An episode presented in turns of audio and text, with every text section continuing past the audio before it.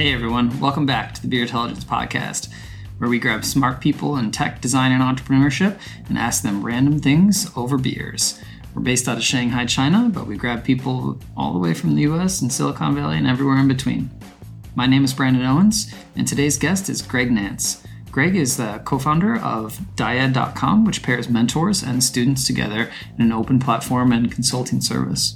Greg is also an ultra, ultra marathoner. So he is in the process right now of training for seven marathons on seven different continents in seven days.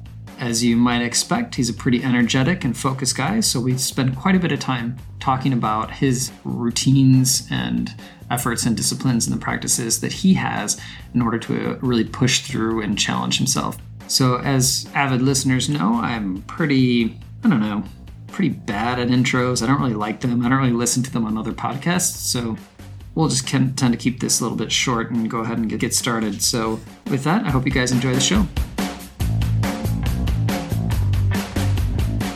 All right, welcome back to the Beer Intelligence Podcast. This is episode 20 uh, something. Uh, my name is Brandon Owens. I'll be your host today. Momo Estrella could not make it, had to work late. Uh, very inconsiderate, but I'm here solo. Our guest today is Greg Nance. Greg, welcome to the show. Thank you. Great to be here. Excellent.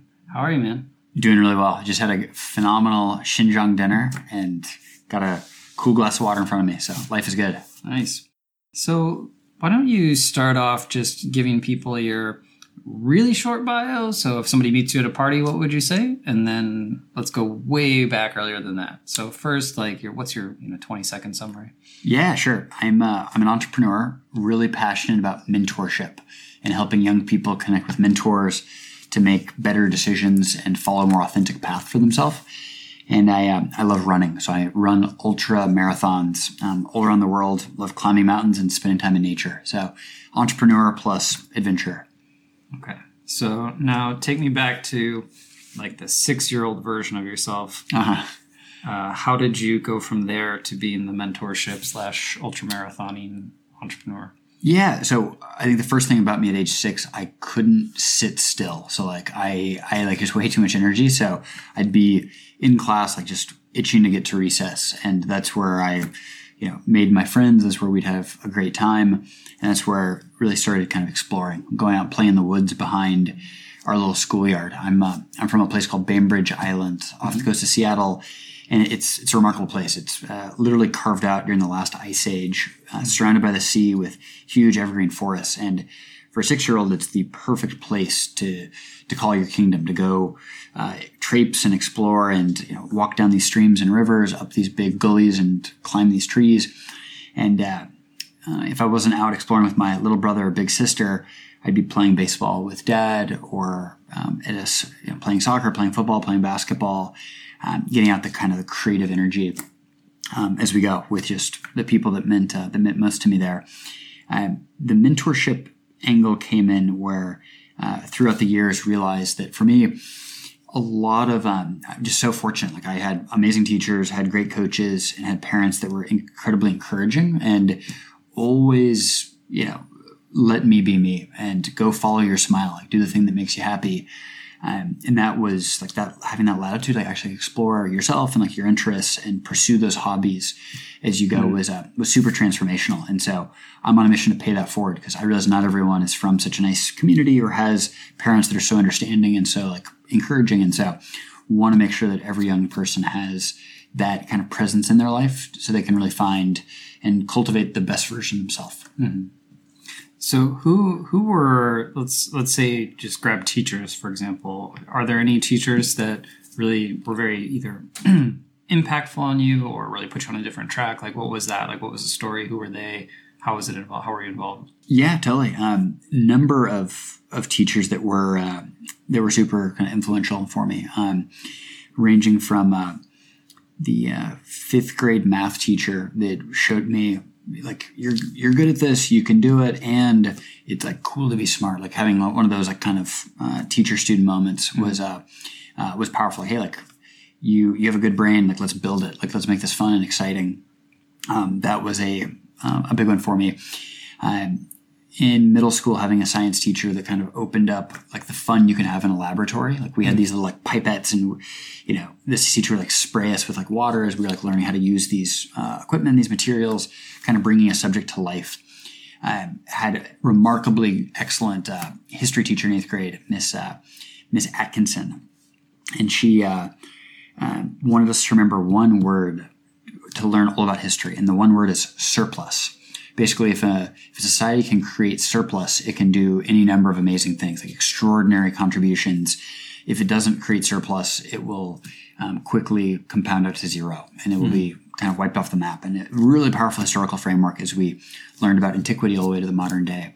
Um, that opened my eyes to to history. Had a, uh, amazing teachers, uh, two of whom had some experience in China, and uh, Mr. Johnson was the the first sophomore year, and he um, I was a bit interested and was really really encouraging about that, and um, really at, at, every turn I've been fortunate to have teachers that kind of sense that I was a bit rebellious, sense that I wasn't going to always read do like the full reading, but mm. I was curious to learn in my own way, and mm. so.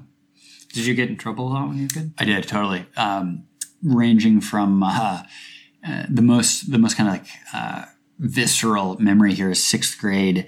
I was falsely accused, actually, in this case. Though, a lot of accusations were correct. Uh, in this case, quote unquote, falsely. Yeah, air quotes for sure.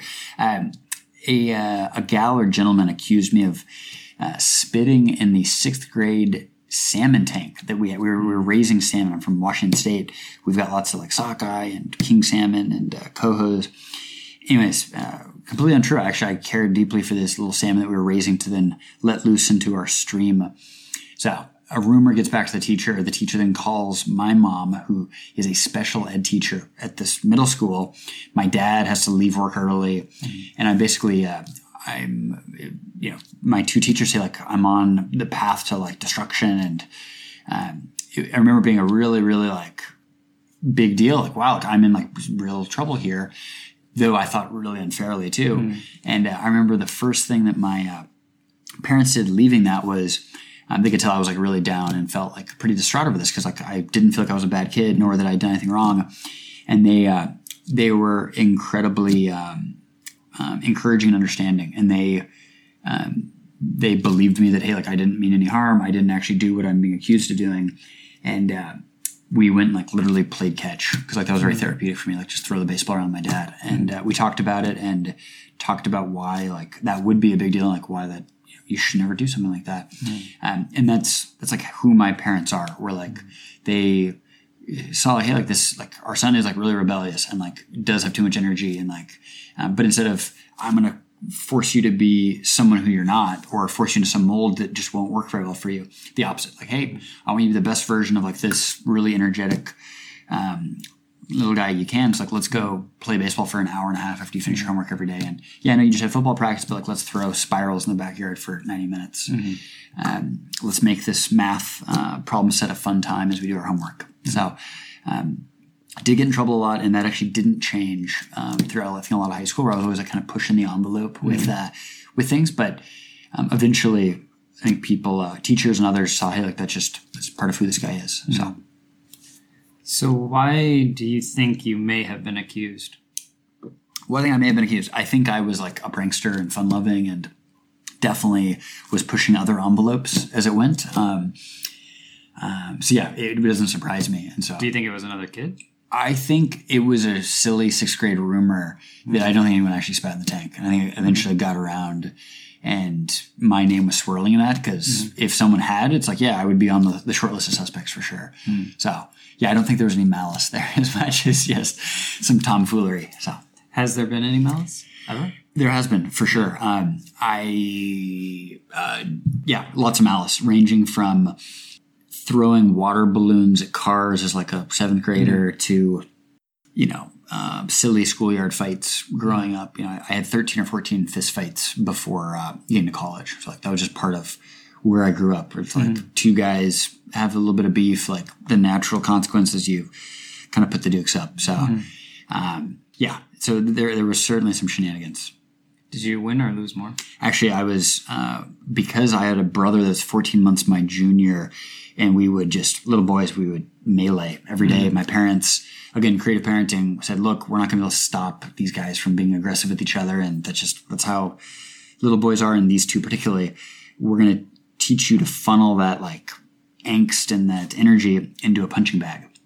And so we got uh, boxing gloves and a punching bag and our dad had taught us how to actually you know go about this. And so um, i was always a little usually a little bit smaller than the the gentleman that would kind of uh, have some beef with me. And so Yeah. yeah, i was uh, undefeated on the schoolyard because actually i knew what i was doing unlike the other guy who may have me by five or ten pounds but but likely didn't. So. Yeah, it's nice having brothers. I mean, I had an older brother, and also like there was a very nice little period of time in like middle school into high school where I was just so much further ahead. Um, You're ready. because of that. Yeah, yeah, yeah you, exactly. you got the training yeah. So it's been all downhill from there, but uh, for that time. peaked in middle school So you said your your mom taught special ed. What, Yep. did, what did your dad do? My dad is a longtime public defender and criminal defense attorney. Okay. And his, um, yeah, they, they actually they were um, kind of sweethearts from Mississippi. So dad is from the Delta, very poor area, one of the poorest regions in the country. And then uh, my mom grew up on the shore of the uh, Mississippi River in a place called Natchez, which is a um, far more affluent than down Delta. So they, uh, anyways, they got married. They uh, both had kind of a heart for public service. So mom was doing uh, nursing homes and then got into special ed. And then dad was uh, um, doing public defense and uh, couldn't actually get meaningful work when he first moved to Seattle. He had like a thick Southern accent and just didn't look the part. So he, uh, his first kind of uh, gainful employment was actually as a Seattle Seahawks beer vendor. During the 1983-1984 seasons, he would carry uh, a tray of like 20 Coors Lights up and down the Kingdome aisles. And um, so though like very well educated, very intelligent, also big time hustler and like hard worker. And I think that goes for both my parents. So Who who are you more like? my uh, my dad, How so? my dad is a um, also uh, very kind of adventurous, and I think had a buccaneering streak as a younger guy. So yeah, he uh, before his final year of law school, he uh, saved up, kind of flipping burgers and uh, selling books door to door, so that he could go to Europe. And he basically ran out of money um, two thirds of the way through this, and ends up having to kind of forage off the land and crashes a French wedding to have like a nice dinner kind of a deal. Um, and so that's been a, a big inspiration as I've gotten more of those kind of fun stories that you can, uh, you know, even if you're just getting established and getting started, you can still go see the world. You can still like, get yourself out there and meet incredible people and um, try to live a, uh, a life in accordance with you know the values you have. And uh, I think for my dad and I, both of us like adventure is one of those things, and trying to like connect with people from different places and expand our horizon. And so, uh, also big time readers, both love sports, love the outdoors, um, all of those elements. Um, I think commonalities. And um, before we started recording today, we had talked a bit, and, and you had mentioned your your grandfather also. right? Yep. So was that on your mom or your dad's side? It uh, both my granddads, but my dad's side in particular. He uh, remarkable, remarkable man who uh, I was um, really, really fortunate to have had as much time as I did with him. He uh, was a phenomenal pitcher, youth pitcher in Tennessee, um, where he grew up, and had an incredible screwball. It's like one of the best pitchers in all of Tennessee in the uh, the 19, uh, 1930s. There, his dad dies suddenly of a stroke. Strokes out and he passes away. And this is the days before welfare. These are the days before any kind of social safety net. And so uh, he's got one choice, and the choice is he's going to head into the rock quarry to chip rock for uh, something like 22 cents an hour um, in order to keep his baby sister and his mom kind of afloat there. And uh, in 1940, when he's uh, just turned 17, he gets uh, enlists in the Marine Corps year before Pearl Harbor, and it was like a relief going through Parris Island boot camp for him was like, wow, this is so much easier and better, and like they feed me and I'm making more money. Like, this is fantastic.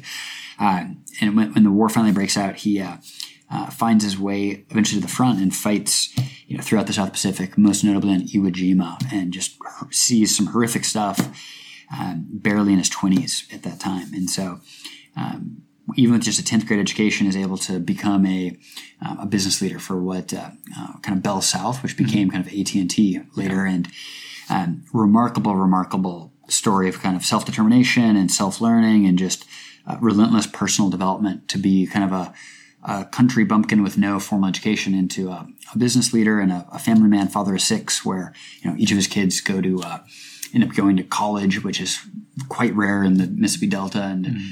Uh, remarkable person. And I'm really fortunate that he actually he suffered a um, of all things he suffered a little fall that um, uh, ended up kind of needing some rehabilitation. He ends up moving in with us and basically staying for uh, for a course of uh, two plus years uh, when I was in high school, and um, just so much life with life life lessons and wisdom and knowledge and um, that was really the start i think for me realizing how important mentorship is where you um, before then i just completely taken for granted like just how good i had it with my parents with the school i'm in the community i'm in.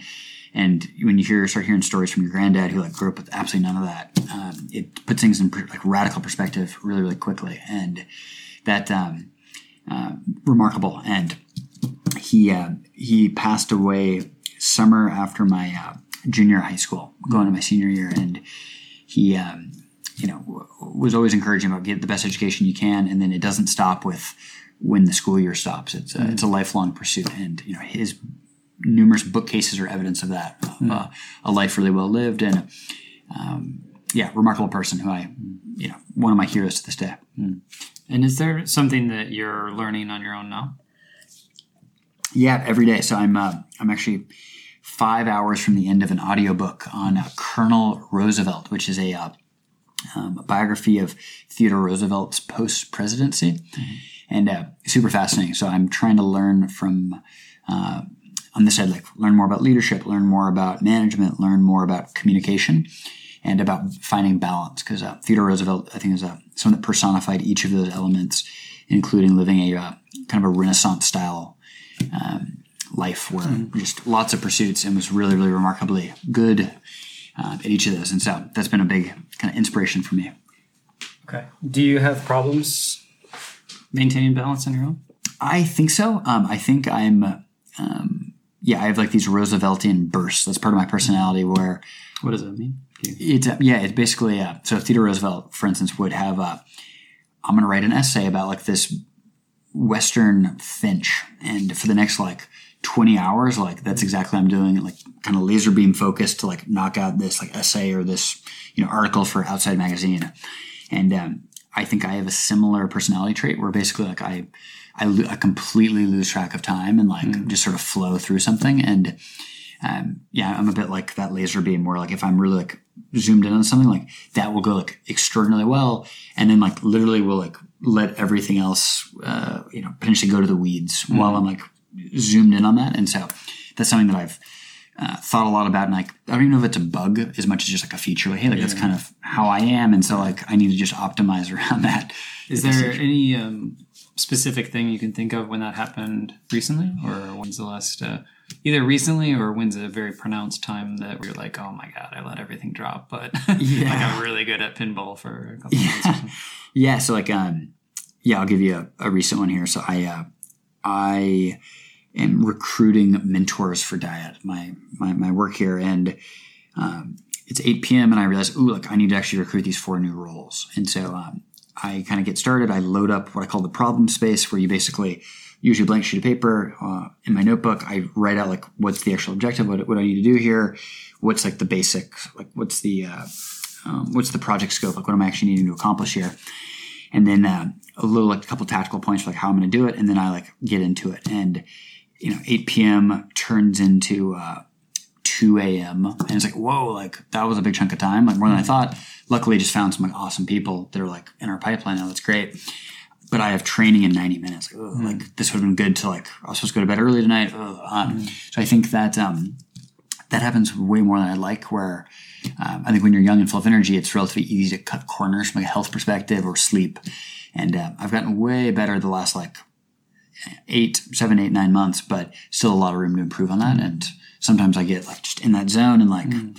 you just keep working until your alarm goes off or it's like, ooh, it's time to like, get ready to mm. train. Mm. So, yeah, I mean, it's interesting because I think you're kind of listing that as both like a strength, but then something you're working on. But at the same time, I know so many people struggle with the complete opposite, like the inability Mm. to find that focus, right? Whether it's the messages coming Mm. in or the emails or the people coming up and interrupting them. Um, is it? Do you do you also struggle with the inability to get the focus, or are you kind of just like you've got a process that you follow and it works and Yeah, so uh, for a long time, I really did struggle because I didn't yet know. Um, I wasn't really listening to myself and like trying to figure out my system, and I was basically looking at what worked for friends or mentors. Everyone's different, so you've um, you've got to find out what works for you. Um, one example of this is like you can't actually call me in China because like I don't have a Chinese phone, um, and that was a really simple decision because I was getting for every one useful call, it was like six or seven telemarketers or you know, total spam. And I, as I mentioned, I'm like a little laser beam there, but if the laser gets knocked off its like groove, well, like it's hopeless. You have to like reset the entire contraption. And so, um, yeah, simple things like I cut Wi-Fi, so like I can't receive your email. I cut, you know, I don't have a phone, so you can't call me. Um, I, uh, I you know, have a little like nook that I'll go to, like put in noise canceling headphones. Um, and it just like helps me. So it really optimizes around like me and like my kind of learning and like productivity style. And that's one that was huge because previously I, it was all about like growth hacks and like learning hacks and hack this, hack that. But a lot of that's written for like a general audience that like just won't like half that won't apply to you. And if you take out you know the one half that works with half that just does not, it can you know completely mitigate whatever system you're trying to build. So I think being more discerning and really uh, skeptical as you're like adding new new elements. I'd far rather have few kind of uh, arrows, but each one is like optimized, a lot of wood behind it, than just a bunch of uh, you know equipment of dubious value. And so that's my uh, one thing that's worked for me. okay. how how many times during a day do you think you'll do a session like that? I um frequently so I I work in like cycles. So um, I get to the so I basically train uh, train quite early in the morning. Usually four in the morning. I'm out put in the miles uh, for for training. Try to shower off, and then uh, get to the office sometime between like seven and eight thirty, depending on how long um, the run was. And uh, I'll try to get in a few sessions before our team meets for a morning huddle at, ten fifteen. So uh, I always start with the hardest thing first, and I'll, I'll have actually already loaded that. Um, before I go out on my run, I have like a kind of like a, a core challenge or an intention around the run. And part of that's like, I'm just loving my audiobook, but maybe it's, ooh, I'm onboarding this new team member next week. Like, let me actually think of a creative way to like bring her on board faster. Or, So, so sorry. So you you're basically already when you wake up, you've got an idea of something you want to accomplish that day or something you want to work on, and then that's you say mentally load it Mm-hmm. Yep. before your run so that you're thinking about it. Right? exactly. Do you keep like journals for this? Or I do. how do you do it? Yep, I've got. Uh, so we have little dyad notebooks that uh, each of our teammates have, and uh, yeah, I I have one that's very tactical. It's like my kind of to dos and like the problem space idea that I mentioned, um, and that's a really nice kind of fun archive. Like, what was I working on in May of 2008? Ah, that's right, here it is. Um, so like, I enjoy the archival aspect. And you can also see various trends emerging, and so anyways, I do a little bit of analysis on that periodically.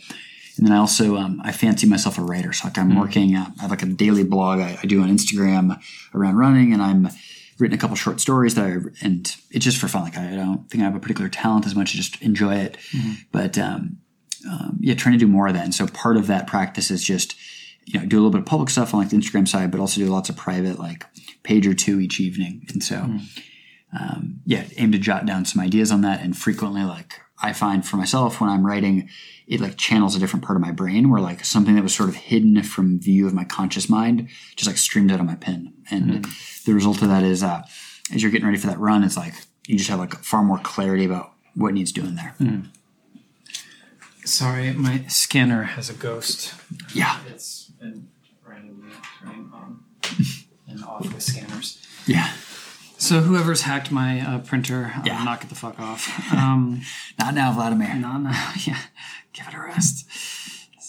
Okay, so that totally derailed me. Um, but so I want to dive a little bit more into this. You, you said problem space as how you handle this. Is there more detail to that, like in terms of like what, what you do when you approach a problem, or is that just as you know, just a couple of different lines on a piece of paper? Like, is there something more there, or Yeah, so uh, the, the origin story here is a, a simple one. Um, looking at my email inbox, I uh, was getting, you know, much more efficient, like processing, you know, dozens than, you know, 100 plus emails a day. But like the same, like the same email will be at the bottom of my inbox, like day after day after day. And I, I did a session with uh, one of our uh, investors at Dyad, and he asked like, "What's stressing you out?" And I was like, "Oh, like my email inbox." He's like, "Wait, what?" Like, let's let me dive into that. And he basically watched me do some email, and he watched me as like I approached a couple of these like no, these emails, and uh, he had me take out a sheet of paper and for each of these like you know five emails at the bottom of this like big you know, sl- you know, roll through all this email get to like the the very bottom and then i'm like a deer in headlights like oh what do i do um, and so it's like hey blank sheet of paper one sheet of paper for this one email and we're going to define like so let's summarize like what is what is this? Like oh it is a an event invitation in moscow russia on october 18th 2014 let's say. Okay um, so like what is there a decision needed? Like what action is needed? Uh, and basically like break this down like uh, atomize it like the small constituent parts. Um, and what i realize is that um, it's like the lion trainer's um, syndrome where if you uh, um, if you've ever seen like a cartoon rendering of like there's a lion and then there's a, a, trainer that has like a whip in one hand and then like a three-legged stool in the other mm. we always think oh it's the the lion is like not attacking the trainer because of this whip. Like, no, no, no. The lion is huge. It could easily overwhelm a whip. It's distracted. It's distracted by like the three legs of the stool because the trainer's like slowly moving them around.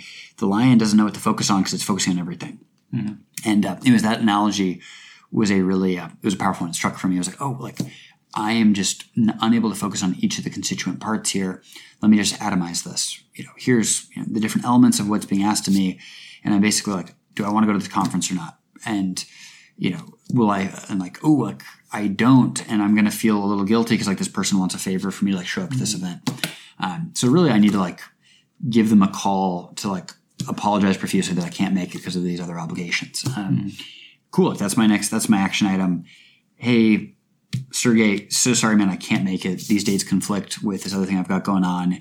Um, you know, I want to make it up to you. How mm-hmm. can I? How can I help? And then you know, you have have your phone call to to try to mend the fence. Um, but going through each of these, the problem space is all about clearly define like what is needed here, and then actually like there's a putting a defined scope on it. Because so often, mm-hmm. um, if your inbox is anything like mine, well, you get blown up with these like really like unlimited scoped emails where it's like what do you actually like need from me like how can i actually help you mm-hmm. what uh, what feedback or suggestion or advice or edit or you know what's the nature of this ask and uh, um, i found this little drill like having a fresh sheet of paper like work through some of these can be like immensely clarifying mm-hmm. and then uh, at worst you're spending four or six minutes working through something even something like relatively complex um, and in most cases it's like trivially easy and you're mm-hmm. able to um, stay on top of correspondence. Mm-hmm. And this was really hit home during my uh, Theodore Roosevelt book, where he, he wrote something like 100,000 letters in the first uh, 15 years of the 20th century. Mm-hmm. Um, and so, like, massive pace, like hundreds of letters a day. Mm-hmm. Um, and if, if a, uh, you know, a gentleman who's like the governor of New York and then the vice president and then the president of the United States can do that with like a very busy schedule, like, hey, I'm working on a startup. Like, of course, I can respond to 50 emails in a day. And so it's more of like building a little system for for how to do that. So, mm. welcome to, to a rabbit hole. Yeah, yeah, let's do it. So, I wanted to uh, change pace a little bit and, and jump into the question that I said was one of my favorites in, in interviews, which is what is something that people misunderstand about you? What is something people misunderstand about me? Um, I think a lot of people think that I am quite disciplined and organized. Um, I hear that relatively frequently. Oh, you must be so disciplined to to train and to do this and that. Um, the the reality is that I'm actually not. I, I have I think very low. Um, uh, you know, I have swings and fluxes of willpower, and I have um, little systems I built to try to stay organized that like fall apart quickly. And so I'm very poor at like systems maintenance. And so, um, yeah, the the kind of like truth behind the curtain here is that like I have to keep it very, very simple.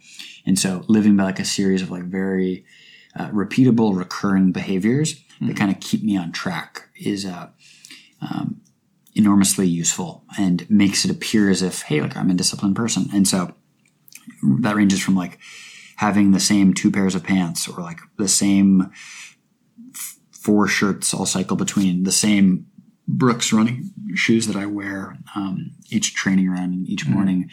Um, to like I have the same I eat like a salad from a place called Max and Sal like every day. Um, it's like a lot of people be like in, extraordinarily bored with all that, but it basically means that you have a little bit more creative energy and like decision making capacity for things of slightly higher consequence than like what is your shirt or where do you get your salad. So. Um, yeah, I think a lot of people think I'm organized or disciplined, where um, untrue. But I think if you shave away enough fat, you can appear to be more on top of things, which is important for me. So, how do you tend to get back on track if you say you miss your routine or because of travel or something like that? Like, how do you get back on track? Yeah, so yeah, so I have a couple of protocols um, when I travel. I uh, um, you know, so like I'm a pretty ambitious athlete. Like, so like I I run. Uh, my next race is a 250 kilometer run, um, and it's in exactly 80 days. So I'm going to be flying on Monday, and actually I, at this age I, I can't afford to miss a day of training because like that just sets you back, and then risk of injury, risk of uh, kind of flaming out, or just having a poor race is too high for how much effort goes into this. So um, the protocol is a simple one. It's I'm going to have a tougher training day while traveling than I would just running naturally. And so uh, how does that actually bear out? Well, during this 12 hour flight to Seattle, my hometown, I'll be doing, you know, aiming for like a thousand lunges and a thousand squats. Um, and then I'll um, basically do like these little ch- modified chin ups there in the uh, the back quarter of this Delta flight. And so by the end of it, like absolutely exhausted, legs are burning, uh, way worse than a normal like 20 mile run, and like you know you should have like raw calluses on your hand by the end of this kind of deal. And so like with that mentality means that I'm actually like travel means like my train's getting ahead which was never the case. Usually, I would just skip it, like, "Oh, it's too hard. I'm flying." Um, but for the goals I have, it's that's not uh, that's not the best move. And so, um, protocols of that kind are useful. Uh, kind of more day to day, though. Um, I feel behind a, little, a touch like oh, Okay, what, what do you say to the stewardesses or the stewards, and what do they say to you? I try to. So usually, there's actually a stewardess or two that can really empathize that are like trying to get you know some fitness going in their life. And I find uh, I'm always the guy in the back that's like slugging waters with the flight attendants at the beginning of the flight because like I always get dehydrated, and I'll usually uh, ask, "Hey, like, how do you keep your sleep cycle on track? Like, what do you do for fitness when you're you're, you're in the air all the time? Like, what do you do?" And uh, you'll, you know, I've, I've even done workouts where like this gentleman or lady will join me for a bunch of squats, and like we're kind of a motley crew back there with um, getting some fitness in. So, yeah, I find if you are uh, they they sense like, hey, this is sort of just like a, a zany character back here that like mm-hmm. needs to get his workout in. So like, cool, like don't you know, don't make a disruption. Like, and you try to be courteous and respectful. Like, hey, they got a mm-hmm. job to do, and like you don't want to get in the way of that. So like, I wait till the food cart is like long cleared and you know all that. Mm-hmm. Um, to try to be you know respectful in this, but uh, yeah, you can actually get a couple folks to join you, and I've had a number of like you know little selfies and things back there where it's kind of like a, a fun deal where Okay.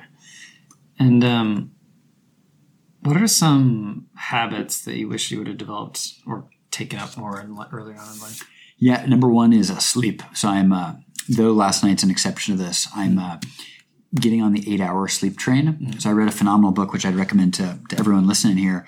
It's called Why We Sleep by a, a uh, foremost neuroscientist studying the science of sleep. And it, uh, really, really, really fascinating portrait of like all the different ways that sleep is actually like the most amazing thing. And uh, I wish I had been getting eight hours of sleep much, much sooner. I was uh, always saying, "Hey, I only need four and a half or five or six hours to get by," but in uh, in reality, at a uh, neurological and a physiological and a psychological level, every system across your body improves with a full eight hours. And so that's the the first and last big habit that I wish I could have developed a lot sooner. And what is helping you, like, or what did you change? Is it mostly just decisions about when you go to bed that's driving most of the change for you then? Or, like, are there other things that have helped? Yeah, so it, it's partially environmental, and there's a couple of tactical things too I'll share. Um, environmentally, it um, I started saying no to late night conference calls. So I work on an NGO that's based in uh, Chicago and San Fran, and all the time there's something going on. At like, hey, we've got this, uh, you know, 8 a.m. or 9 a.m. conference call. Can we can we rope you in for your feedback? And you know, the 25 or 27 year old version of me would say, yeah, like let's do it. Uh, but I also realized like that just dramatically cuts into like your sleep window, especially if you're getting up early to, to train or to like, you know, get your day started. So started saying no to uh, late night stuff. So conference calls was the big culprit. I'm a very boring person. So like I don't have an active like evening life. Um, so I'm, I'm, frequently in bed uh, and asleep by like 8, 9, 10 p.m., depending mm-hmm. on the, uh, the day. Uh, that's been really, really useful. So getting to bed earlier. Uh, second uh, element that's been really useful is uh, aiming to calendar fewer calls early in the morning from a Shanghai time. Mm-hmm. And so doing more like, uh, instead of like 6 a.m. or 7 a.m. calls, like just try to push it back to 8 and 9. And that means that even if you slip a bit and like you're later getting to sleep than you'd like, you still have a buffer to mm-hmm. sleep past and like, hey, I'm going to just train after work instead of before work. And then uh, I have two cats, which I, I love dearly, Noodle and William of Orange they love to scuffle at like three in the morning or mm. one in the morning, and that uh, can be really disruptive, like deep REM sleep. And so, uh, really simple innovation got a uh, little eye mask and then earplugs, and basically I put that on. You can like feel the cats like wrestling over you, mm-hmm. uh, but like whatever, you're fine because like the noise is like filtered out, and so mm.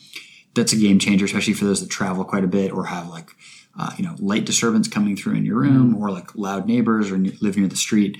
Um, simple, simple things, but it prevents something outside your control from kind of screwing up your sleep cycle. Mm-hmm. Are these um, pretty simple ones or are these like nicer? Uh, really simple. simple. Yeah, ones? really simple. So I got the I got the eye mask on like a Delta flight, and I got the uh, um, earplugs. May have been on a flight too, actually. So yeah, they're real cheap. Mm-hmm. They have a little string on them, so they both come together. Mm-hmm. So I'm a klutz. I'd lose them if they were separate.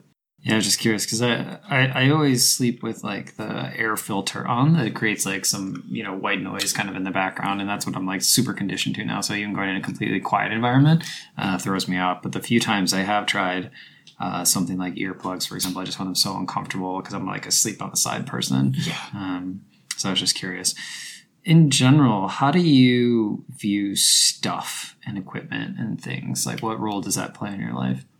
Yeah, so I'm uh, I'm kind of naturally a late adopter, so I don't. I'm not the first guy usually trying stuff out, testing stuff. Um, I'm usually a you know I prefer like tried and true, broadly speaking, for a lot of stuff. So I got my first like I, I got the iPhone 4 was my first iPhone. I got a MacBook in 2012, mm-hmm. well after you know it had kind of reached uh, peak popularity. Um, so I think that's my broad attitude to stuff. I have exactly half a closet of my stuff. I can fit everything in one big suitcase that mm-hmm. I could that I've got in China. Uh, the only thing I think I over collect on is books. Like I, I do like paper copies of books, mm-hmm. and so I've got a bookshelf full of stuff I've read in China, which um, is a is a bit now. Um, the one thing I kind of like um, spoil myself on it. I really like nice running shoes, mm. and so that that's like the one. You know, I spend so much time running. Yeah, like, I was about to say, like, yeah, you kind of have to, otherwise yeah. you're going to be fucked. Yeah, so it's to, to prevent injuries and just have a, a comfortable, good feeling. Mm-hmm. Um, what, yeah. what are some of the running shoes that you recommend for the intensity that you do? Yeah. And actually, I mean, just tell people a little bit about what kinds of things you run because I know, but yeah, we haven't spent so much time talking about it. So, like, what's your upcoming race? What are you training for? And then also specifically, like, what kinds of running shoes do you like or don't like? Yeah, 100%. Um, so, I'm training for what's called the Atacama Crossing. The Atacama is the world's driest desert based in northern Chile. And it, um, if you've ever watched like a documentary about Mars um, or a movie about Mars, it was probably filmed in the Atacama because it looks like a, a Martian landscape. It, it, hasn't rained there in like four plus years, so like mm. extremely dry.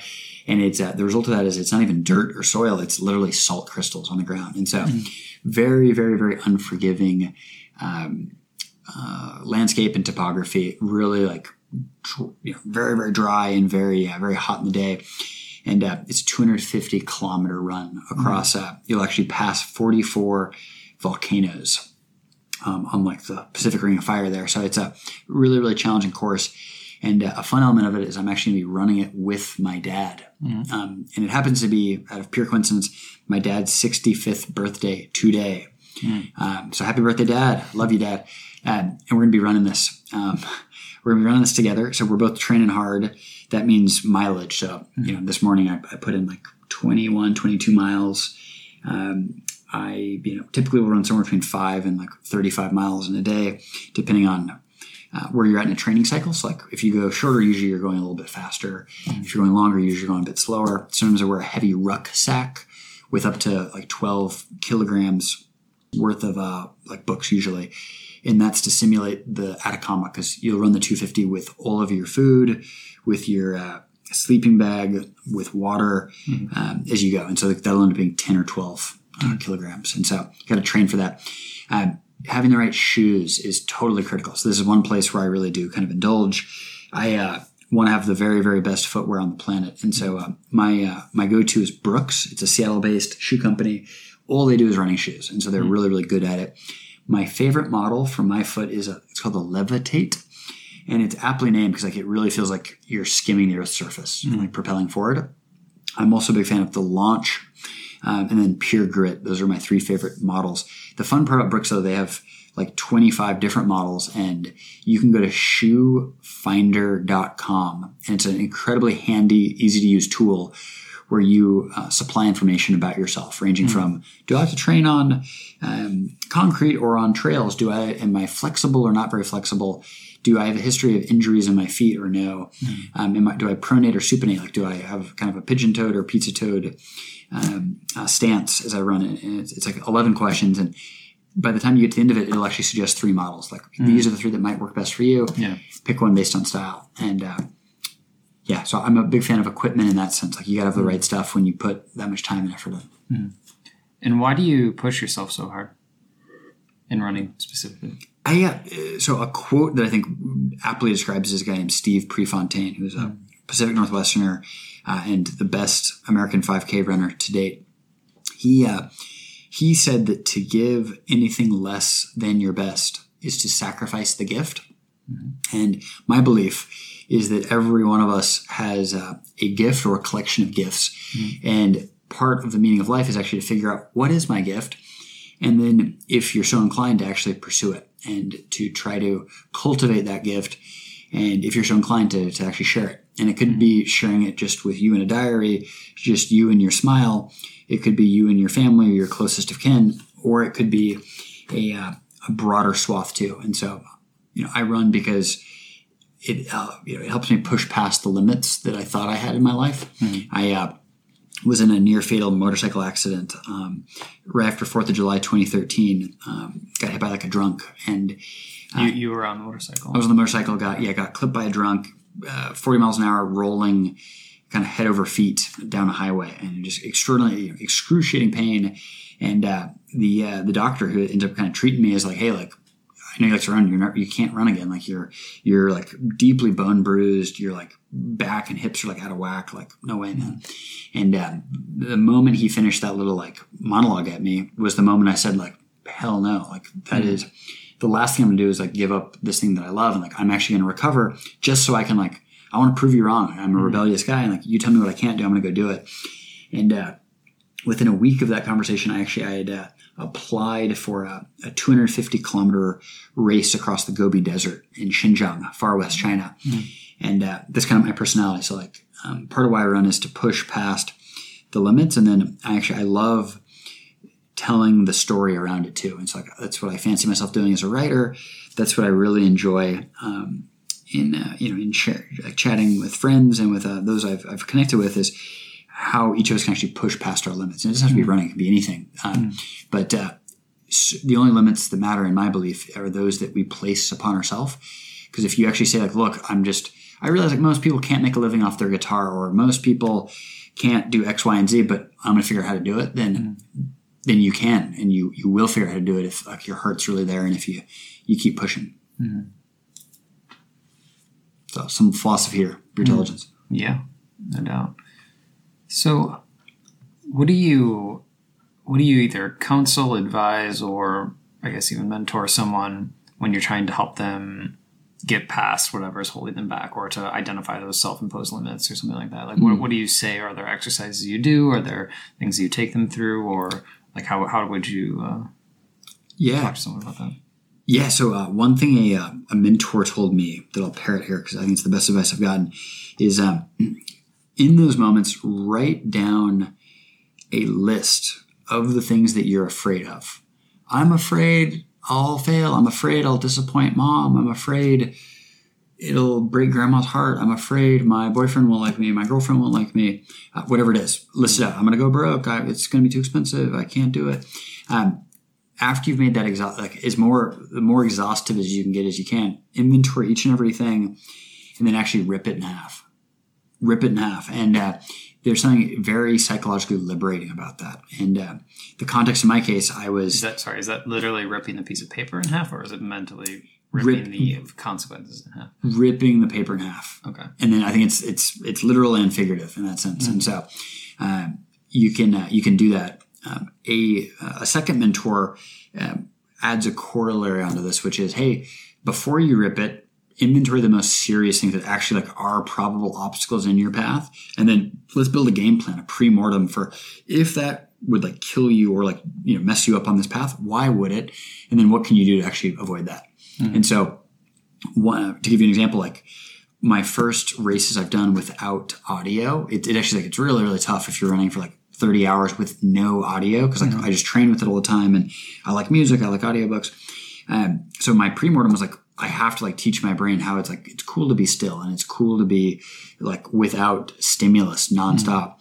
And uh, by pre-morteming that, I then um, was able to actually train with that where you start doing an hour, then two, then three, and then five. And by the time it's race day, it's like, yeah, cool. Like, I don't need audio for that. And so um, I'm a fan of like the, you know, the theatrics of ripping the sheet. And I'm also a fan of like good planning. And so maybe do both. So And are you mentoring people now? I am. Yeah. How, how did they either find you as a mentor or vice versa? How did that come about? Yeah, so it, it- it's a combination. So like I am, um, it's it's primarily organic in the sense of uh, people that you meet that you feel like you can add value for. Um, I'll give you a couple examples. So in one case, I gave a talk at uh, University of Illinois um, back. Uh, this must have been spring of 2012. I gave a talk, and one of the ladies in the audience who heard me, you know, blather on about startup leadership, blah blah blah. She, uh, you know, she has some spark during the class. She starts working on a project, and then out of the blue, like three plus years later, pings me like, "Hey, uh, I remember you were a guest speaker in our class. Like that, like something you said really like stuck with me. And like, here's what I'm working on now." And it was like a really cool moment. It's like, let's get on Skype. I want to hear all about this. That's cool. And actually, I, I just joined formally her, the advisory board for MakerGirl.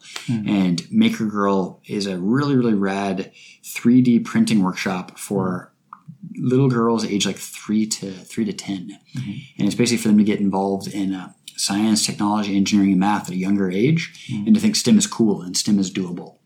And so, like that, that was you know a very kind of a fun, organic, serendipitous uh, exchange. Uh, whereas others might be, you know, there's a Dyad. Sorry, do, do you remember what you had said or what she had put in her email? She, let me think. Um, uh, one of the things I think we had talked about was uh, the concept of screw it, let's do it. Where, um, so yeah, on my, on my side, I, I basically uh, had some experiences in finance. I had like a nice offer from Merrill Lynch, and uh, you know, spent some time at the firm.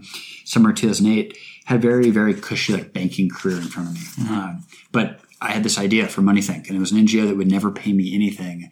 Big, you know, uh, net economic loser for sure, but I wanted to make an impact, and I thought this was a creative challenge. I wanted to work with cool people, so like my heart's just saying yes, like screw it, let's do it. Um, which is one of uh, Richard Branson's kind of catchphrases, and she, um, um, I think that helped resonate with her because she was also like on the the high powered consulting track, and it's a little scary when like you have to tell your mom or dad like I'm not going to go work at McKinsey or you know X Y Z nice firm.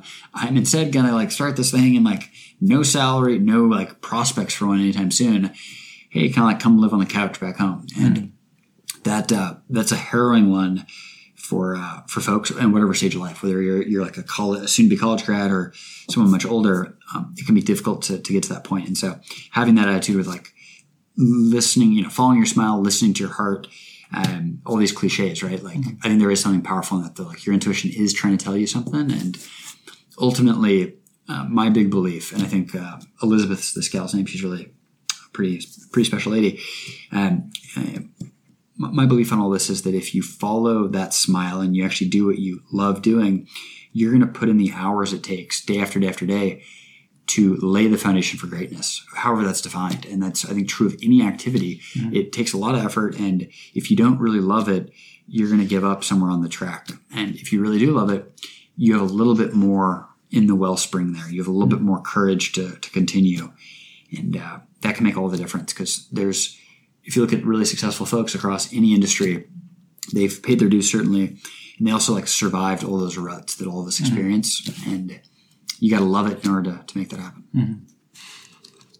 Yeah, I think if anybody's ever tried to start a business in something that is boring or uninteresting to them, that will resonate very strongly because it can be so brutal uh, when you're not interested in what you're doing or you don't identify with the customers. Um, so, one of the things that is related to this is what is something that you are terrible at but you love Mm. doing? You love doing. I need to finish my sentences. Uh huh. I'm terrible at but love doing. That's a great question.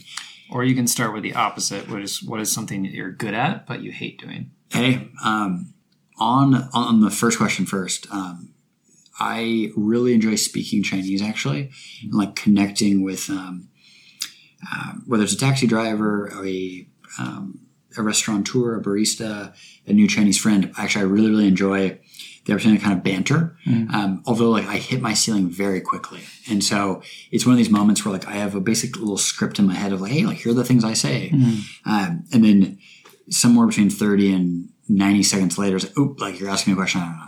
And so um, I've actually, I, I laughed at myself recently, like, hey, like, why is that? Like, why, like, let's just go through and like, let's figure out the 25 questions that I, like, let me just get to the next level, of conversational ability, mm. because I do really enjoy that. It's really fun for me.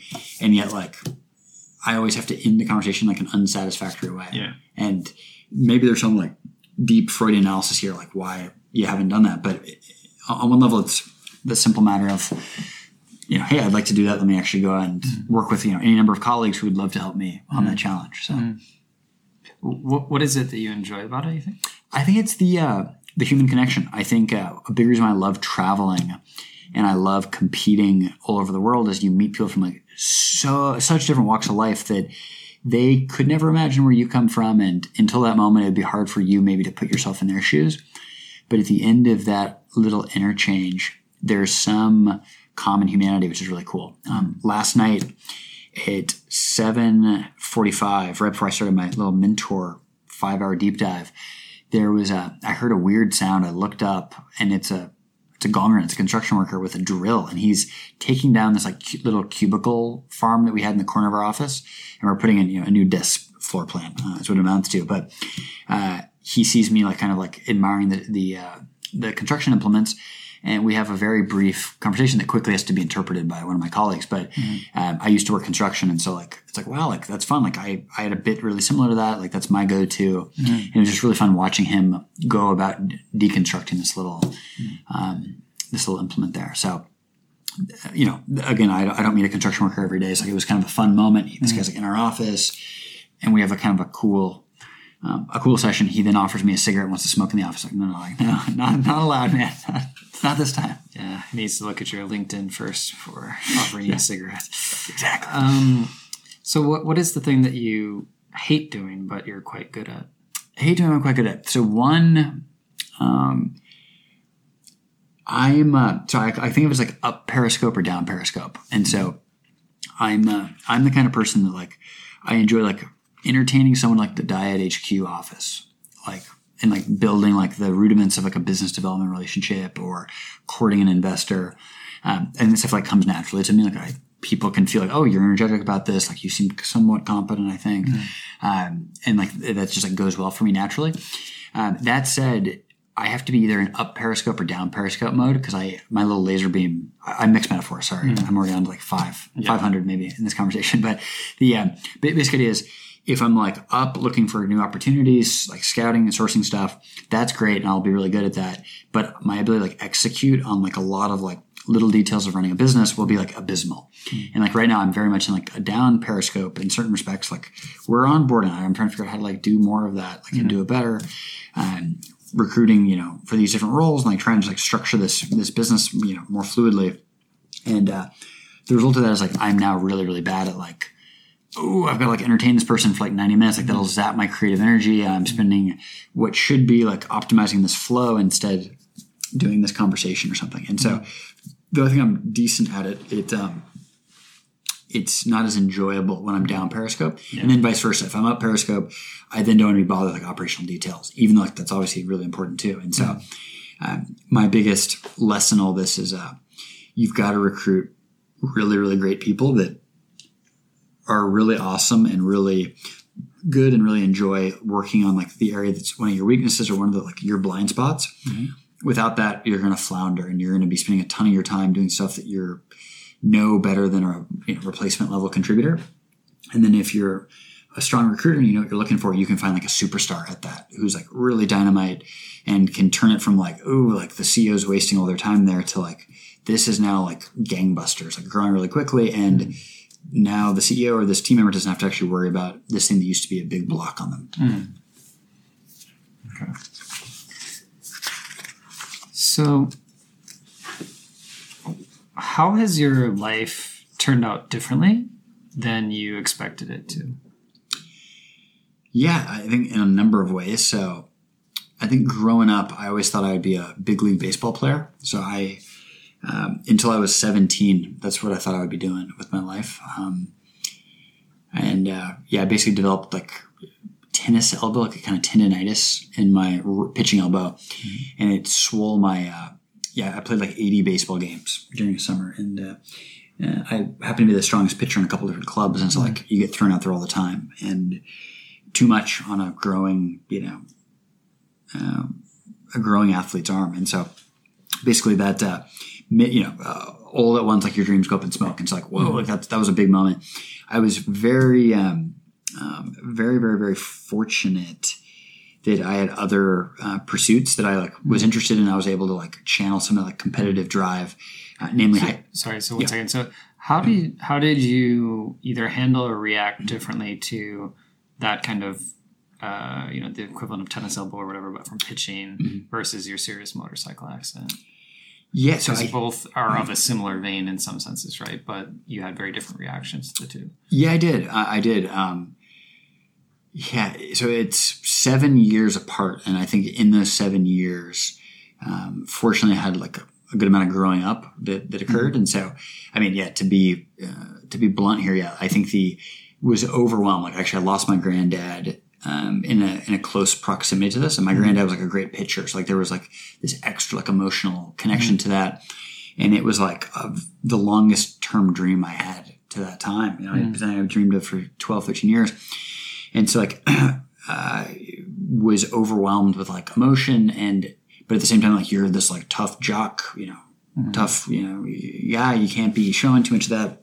And so in some respects, yeah, I think I repressed some of those like those feelings and didn't feel uh, as safe to like talk about how I was actually feeling. And the result when you're like 17 and you're hanging out with guys that are like older and bigger and stronger and all that is like, you know, in my case, like I started drinking quite a bit and like would um, sort of like numb some of that where it's like, oh, like I felt really bad and then I had a couple of these and now I feel really good about where this is at. And so, yeah, I think that was um, the uh, the reaction, and not only to to this, but to a lot of like the stresses and pressures, like the bumps and bruises of life, which will hit you at any at any juncture. And unfortunately, instead of it being like a really like fun like social deal, it uh, becomes a bit of a crutch. Where it's like I kind of need that actually to like keep my equilibrium and to feel like secure about where things are at, and um, that's obviously not very good. So I think um, that was a big shift. So like age seventeen, that was a big part of the like. Let me just try to channel this in some way that's somewhat healthy, and then do a lot of like you know more self-destructive habits as well because it was just honestly overwhelming. Couldn't couldn't deal with all of that at that age and that maturity. Um, whereas those years later, I think I had uh, I was working on the business already, so I had like a nice outlet, and um, yeah, part of that was probably fueled by like I was you know gave up one dream and like now I'm on to like the next, and this feels even more like a, of an authentic dream. My running, it's like I'm not ready to give that up. Um, and so yeah, you're right. Those were different reactions. I think Why, why do you say it sounded or felt more like an authentic dream? What does that mean? Yeah, good question. I'm. I think part of um, part of that was, I think back to uh, baseball at like high levels like I, you know i was going to like the stubbs academy stubbs is a scout for the la dodgers and a lot of what baseball became at like the highest levels it's very very very competitive it's very very very high stress and it's um, in order to like actually make that dream a reality it's like you have to like give everything to this and um, at some level it's like that really like calls into question like is this actually like the dream is that really what you want to be doing and um, I'm not sure. It's like I didn't actually make it as high as I wanted to. Like there was a lot of rungs on that ladder unclimbed. Um, with running, you know, I ran. I was you know, a good runner in high school and got you know a little bit better. Started doing longer stuff, and as I kept climbing, you know, you know, I've I'm not like the greatest runner by any stretch. I've, um, but I'm I'm pretty solid and I really really enjoy it. And what I found is as I get better and as I like enter more competitive um, kind of echelon, I actually I enjoy it even more like, Mm-hmm. for what it is. And like I actually I run for fun. Like I don't I'm not able to train full time like a lot of the guys that are beating me mainly do train Yeah, full yeah. time and all that. So um, basically, maybe part of it's like I've been able to like identify what my real aim is, and it's like to have fun and like to to be smiling, to tell like the stories around it, to travel. So like it's it's more authentic in that sense, where it's not like. Um, it's more intrinsic rather than extrinsic. It's not like the status of being a big league ball player as much as like going out and actually enjoying this thing for for the love of the game. And you know, you'd said um, there were kind of concepts of connection and competition, which for a lot of people, those are not always the most compatible concepts. Or like maybe it's connecting with a team. But I was also saying that when you're talking about it, like even pitching as a role, even though you are on a team, is still a solid. Is in a lot of ways a solid, uh, more like a solo contributor in a sense, right? You're extremely out there on the point, and it's Totally. kind of on you, right? So it's not quite the same as some of the other like more teamy positions. But is that like have you had success with team sports, or are you usually always drawn to more of the solitary ones? And is there anything there um, as to why that happens? Yeah, so no, I grew up team sport kind of guys, like yeah, baseball, basketball, football, soccer, um, and in each of those, I was sort of like one of the natural leader kind of guys. Like so, in baseball, I was the guy calling how many outs there were, or in basketball, getting us back on defense and into formation, or like calling the play. And um, in football, I was the guy with the grin running sprints, and I trying to like pep the guys up. So.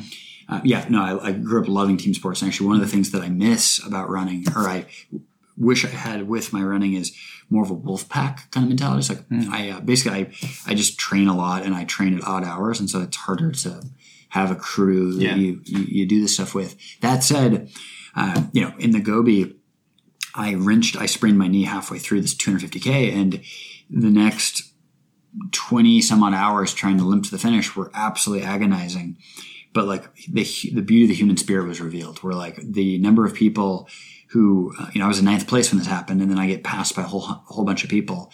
Um, the number of people like offered me like a power bar, want to give me some water, want to give me some juice, wanted to give me some ibuprofen. Hey, like I've got this ice pack, you need it, you know, like those kind of deal. It's like very reaffirming. Like in the middle of absolutely nowhere, we're like, that's all the food that you have, and like if you run out, you're kind of screwed too. You're trying to help me out because like I'm I'm in a, in a hard place, and those moments are really really beautiful in a way that um, I haven't seen in other endeavors I've done. It's like part of that is like when you stretch yourself to the max and when everybody is pushing their limit, there's a uh, there's a really really beautiful like camaraderie that, that emerges there, and that's part of what I'm seeking. It's like that like sort of purity of connection is uh, it's profound and it feels really beautiful to be part of that. And you know, one of the one of the latest names Jessica. You know, we're Facebook buddies four years later, and we're making plans. She works for a cruise company. Eventually, she'll come through Shanghai, and like, eventually, we're gonna like get that jog in and like reminisce about the Gobi. And um, and yet, all I know from her is like, she for ninety seconds she like gave me a power bar, and then helped me wash it down because I was like out of water. Yeah. And then like she finds me on Facebook a couple weeks later, and four years later we're in touch. So Nice. I like it. Makes sense. Um, gotta love a woman that shares her power bars with you after that point.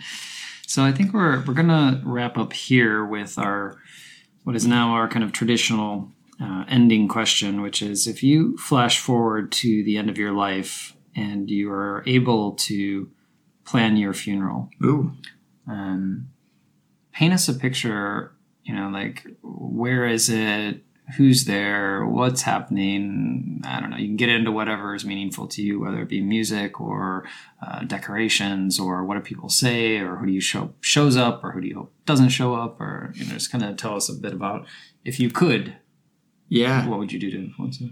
yeah, that's Or, a or actually, what do you hope it is? What I hope Not it is. influence is the wrong word. yeah, like you no doubt.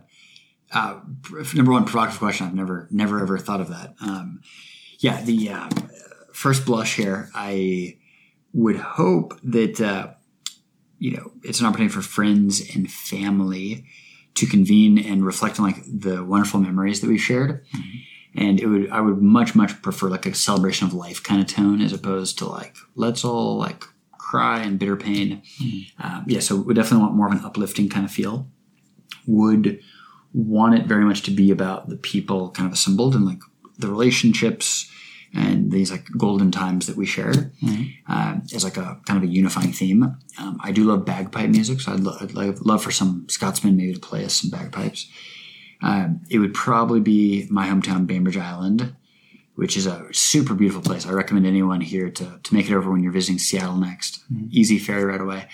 Um, big tall trees, beautiful sky, got the Cascade volcanoes, snow capped in the distance, and it's a that'd be a beautiful place to uh, how do you spell Uh, Bain B A I N Bridge, it? Bainbridge. Bainbridge Island. Yeah, one word, Bainbridge Island.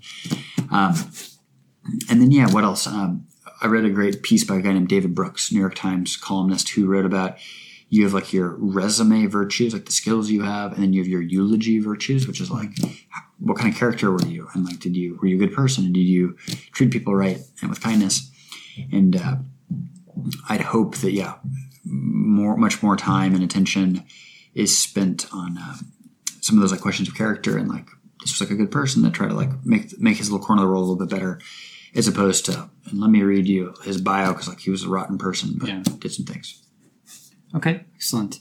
So we'll wrap it up there. Um, lastly, is there anywhere that you want people to find you on the internet, or anything you want them to visit, or say hi, or is there something they can do to support Dyad, or anything like that? Yeah, so two quick ones. Um, number one is you can find me online at Instagram. Greg runs far. Greg runs far is my handle. I post a daily uh, reflection on ultra marathon training, beautiful places I visited, w- wonderful characters that I've connected with along the journey, and uh, would love to actually meet you there and to hear what you're working on training for and see how I might help. Um, second angle is I'm actually I have a big challenge on the horizon. So after I do the Atacama with Dad, I'm doing what's called the World Marathon Challenge, and uh, aiming to run seven marathons in seven days on seven continents, starting in Antarctica, over to Perth, Australia, um, Cape Town, South Africa, up to Dubai, Asia, over to uh, Lisbon, Portugal, Europe, and then over to Cartagena, Colombia, South America, and Miami, all within seven days. And uh, trying to become the 105th guy to do this. And I am seeking to connect with uh, brands that are trying to tell a great story about global expansion, global coverage, going the extra mile. Um, and if there's a metaphor that connects with your business or your company, would would love to chat because I'm actually seeking corporate sponsorship to make this dream a reality and doing some really cool work with uh, MoneyThink, the NGO I mentioned briefly, that uh, uh, aiming to raise a lot of money for MoneyThink too through this. And so Is that what what is the website for MoneyThink? moneythink.org.